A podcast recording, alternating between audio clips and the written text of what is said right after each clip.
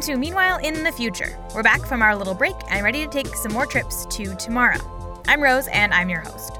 If you're new, Meanwhile in the Future is a podcast about the future. Every week, we tackle a specific future scenario everything from artificial wombs to living forever in prison. Every episode starts with a field trip into the future to check out what it looks like. Then we come back to now to talk to some experts about what that future would really look like. Ready? Great. This week, we're going to the year 2027. Your life, your world, your energy. You live and breathe it. You touch and smell it. And now you don't have to stop to capture it. Meet your new best friend, the butterfly. The butterfly is the world's first selfie drone. After just a few minutes, the butterfly learns to recognize your face and the faces of your friends, family, and even pets. You don't have to worry about taking another selfie again.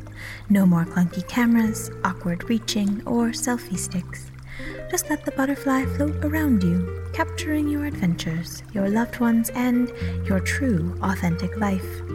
The butterfly does it all, gracefully, all without ever having to push a button. Let the butterfly capture your best life. All you have to do is live.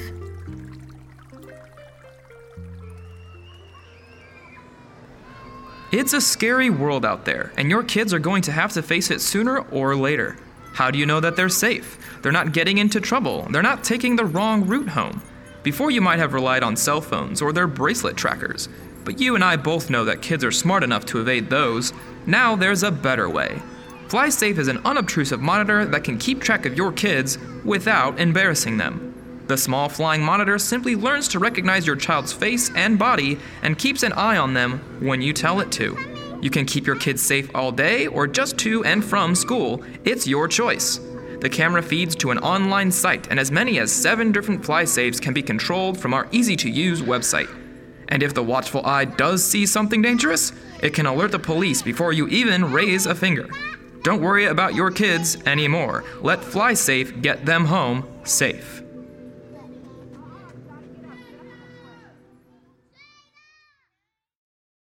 Okay, so in this future, everybody, or almost everybody, has a personal drone that they can use for everything from taking photos of themselves to tracking their children. There are a million ways people are talking about using drones right now everything from delivery drones to police drones to journalism drones. But that's a lot to cover, so in this episode, we're going to talk specifically about consumer drones, something that you or I might buy and use for ourselves.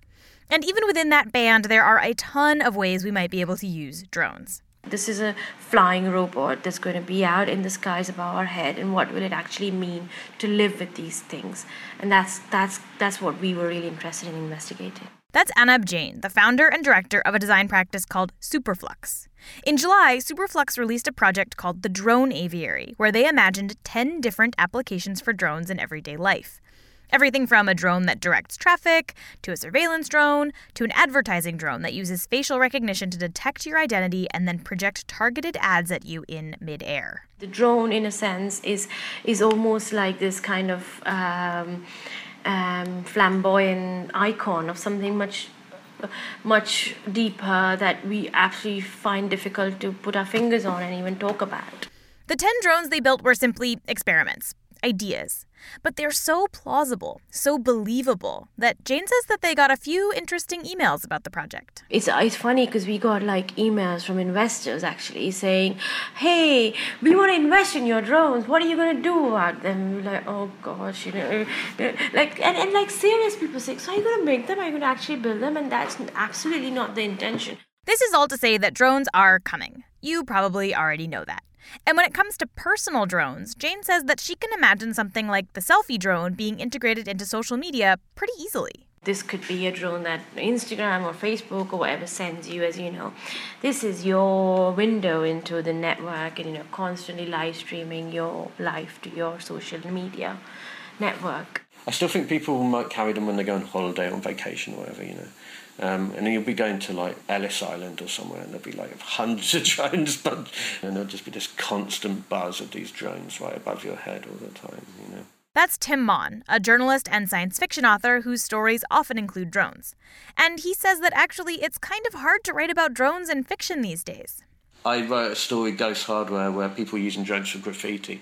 And between being commissioned to write it and it being published, someone had already done that. And I think this is the thing with drones the, the, the cycle between um, science fiction, speculation, and, and, and, stuff hitting the market is, uh, right now is is is is that the, the gap is really really tight. It's really small. What will probably happen is not that you have to buy a bunch of individual purpose drones one for selfies, one for tracking your kid, one for taking footage of protests or the police, but instead that you'll buy one drone and then that drone will have apps on it, just like your smartphone.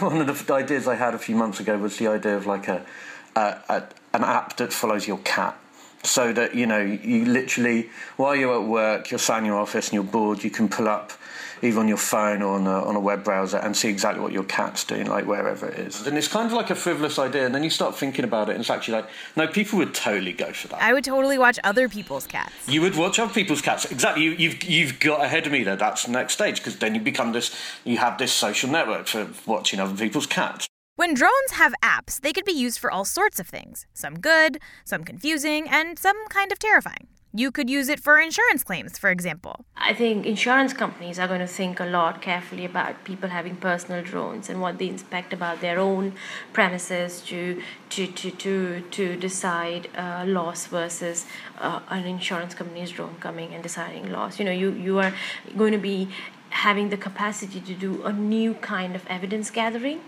through your personal drone that you wouldn't do before. Or to keep yourself safe on your bike. You can see people, you can see cyclists using them, right? The way that people use dash cams and helmet cams and stuff now. A drone flying flying around behind you um, as you're cycling around New York is gonna with like a fisheye kind of like uh, GoPro style lens on it. It's going to see much more of who's who's knocking you off your bike than than just a helmet cam, right? But just for a second, imagine that everybody with a smartphone also has a drone. That might work just fine in, say, Rabbit Hash, Kentucky, or New York Mills, Minnesota. But now try to imagine what it would look like if every person with a smartphone in New York City, or Chicago, or Boston was also being followed by a drone just hard to imagine if everybody out there is, is you know, if you're walking down the street and, and for every every person you see with a smartphone, you see someone with a drone. It's just I can't imagine quite how that's gonna gonna work. It's to be a complete swarm of of of these little UAVs buzzing around everywhere. The short answer to why you don't see um, folks just walking around with drones behind them um, uh, every in everyday life is because they're not allowed. That's Ryan Calo, a law professor at the University of Washington who specializes in the legal issues surrounding robots and drones. Drones are a really interesting um, technology, legally speaking, because generally we live in a system of negative liberties, which means that if you um, are not prohibited from doing something, you can do it, right? And so if I want to know whether I can um, drag a second moon uh, over into our into into the atmosphere, um, I can unless there's some prohibition. That's overstating, but you know. But if I want to know whether I can wear a hat and ride my bicycle on a Sunday, um, you know, I can unless there's some law, you know, saying I can't or requiring a helmet or whatever it happens to be. But with drones, the Federal Aviation Administration has characterized them as aircraft. And so the default is not permissive, it's not permission to use drones. The default is um, that they're regulated and you may not use them. Um, and then the FAA has made a series of, of, of exceptions. So, right now, there are a few ways to legally operate a drone. And for our purposes, the reason these personal drones would be legal is because they're considered hobbyist drones. But under the hobbyist exception, there are a few important rules. Things like the drone has to stay below 400 feet, and the operator of the drone has to be able to see the thing at all times, which makes a lot of applications in which a drone operates on its own impossible. But Calo says that this way of regulating drones can and probably will change in the future. I think it very likely will flip um, uh, uh, to it's it's lawful, but there are some there are some rules. Um, you know, and, and we've seen this before. Uh, not to get all Battlestar Galactica on you, but I mean, if you Always think about welcome here. um, if you look at, for instance, hot air balloons.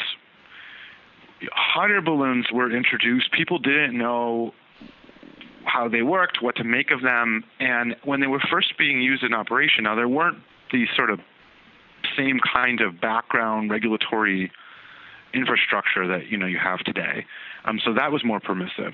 But the tort law, the, t- the law under which you'd sue another another person, that decided to hold these these hot air balloons to so-called strict liability, meaning that if you if you messed up with a hot air balloon and you took some something out or you landed someplace you shouldn't have or, or someone got hurt in any way, something fell out of the balloon, then you were strictly liable no matter how much care you you you took. Um, and that's not the usual way of things with tort law. Usually, you have to be negligent. You have to do something, you know, that you that you shouldn't have. And they did strict liability because it, no one really understood these things. No one knew how to use them. We weren't familiar. But then, over time, as we got to be more familiar, as the technology improved, as we came to form expectations around, you know, hot air balloons, then it did. It flipped to an ordinary negligence regime where you really have to be falling below the requisite standard of care in order to be held accountable. Um, and I, so I would see it, I envision a similar story around drones, where as people, as they get better and, and, and people get more familiar with them, and all these education campaigns reach the right people, and when's appropriate to use it or not, um, I could I could absolutely envision a legal world in which there are certain things you can't do, but mostly you can do things. And once the legal setup for drones flips so that they're legal with exceptions, you might see all kinds of interesting uses emerge including, yes, Uber for drones. So imagine, for instance, um, there's a bunch of drones at the zoo, and um, or uh, maybe that would scare the animals, uh, or they would get attacked. But imagine that there's a bunch of drones at a sculpture park, or there's a bunch of drones at a, at a particular place, and members could, you know, take them out and fly around. And and I think that might be a possibility though. The idea that you don't own a drone, but that the that you, there's a fleet of drones out there somewhere that you can summon, you know, like perched on buildings, or maybe there are other people's drones that you kind of rent out for a small time. So, you know, or or just uh, drones for parents to fly over the um, to fly over the playground and make sure that you know their kid is accounted for. You know, I mean, literally helicopter parents. Really, literal helicopter parents. I like, yeah. Exactly. You could you could imagine literal helicopter parents just helicoptering around. Um, but this also gets us to the point where drones kind of scare me. Can you use Uber for drones to stalk people, right? So if you can call Uber for drones and it sends a drone that follows you around based on an image you've uploaded through the app or something, what are the regulations? What are the ways of stopping you from doing that for someone else? And that and that's that's kind of scary you can absolutely go fly vertically, can't you? You won't need to fly over your neighbor's house. And how are they going to decide um, at what feet is their house visible? And how and how is that kind of you know what is Google Maps and Google Street View doing already? If you buy a drone and it is app enabled, and someone um, writes or buys a Dive Bomb Rose app, that uses facial recognition to dive bomb you when it sees you, right? Um, or you know, take pictures, find Brad Pitt and take pictures of him app. We're going to have to strike an interesting and different balance with robots because they have physical consequences. There's software that can touch you. Uh, you know, I've argued that we that that's a crucial thing to figure out because without it, um, it, it, it will just be, you know, it'll just be, you know, kind of remote controlled. And for it to be an interesting consumer product, I really think we have to figure out this apps for drones issue. So, our future may be full of rules and regulations and laws about when and where and how we can use drones, or which apps are legal in which settings. We went to Machu Picchu uh, last year, and and the views are astounding. And I, I was stood at the top looking down at it thinking, yeah, this place they're gonna they're gonna ban drones here. But it might also be that none of this happens. It might be that drones are simply a fad, that they'll just go away. They might be a fad. There might be something that in like three, four, five years, everybody buys one, and two years later, nobody's using them. Or maybe they'll fall into a more in between space. Not quite as ubiquitous as smartphones, but not quite as loathed as the Segway. I'm trying to think, it's maybe something more along the lines of a games console than a, than a smartphone, right? It, in that it's something that people will Some people will get very passionate about and use all the time, and some people will see as a fad and just buy one but only use it occasionally. Whatever happens with drones, we can't treat them as though they're a standalone future, a single piece of technology that will move us in one direction or another. Instead, drones are deeply connected with a whole bunch of future decisions that we have to make about things. It'll never fly in the way that businesses think it will. It's never going to. It's going to crash a lot. You know, it's going to break a lot, which is what we learned whilst building them and getting them to fly in the studio. But, but, but more importantly, uh, however much it'll fly and however much it'll crash, there'll be all these other things connected to it. So drones and facial recognition are deeply connected, as is uh, tracking and logging and um, data centers and, and advertising and you know all these things are so deeply connected and I think exposing evidence of this kind of soft infrastructure space is, is, is important. And if drones do become ubiquitous, for better or for worse, that's when they'll become really interesting. One of my philosophies on, on God, it makes me sound pretentious. One of my philosophies on, on speculative writing like this is these technologies only become interesting when they're mundane, right? You know, when they're the, when they're when they're the, just the just owned and used by like early adopters is never as interesting as when they're they're owned and used by by the mass market because that's when you start to get culture that arises out of, around these technologies. For more about drones, the future of flying robots, and how we might or might not integrate them into our daily lives, head to gizmodo.com, where, as usual, we'll post links to more information. Also, if you listen to this podcast and have a quick second to fill out a survey about what you like and don't like about it, I would really appreciate it. The link for the survey will be at the bottom of the Gizmodo post. Or you can find the link on the Meanwhile in the Future Twitter stream.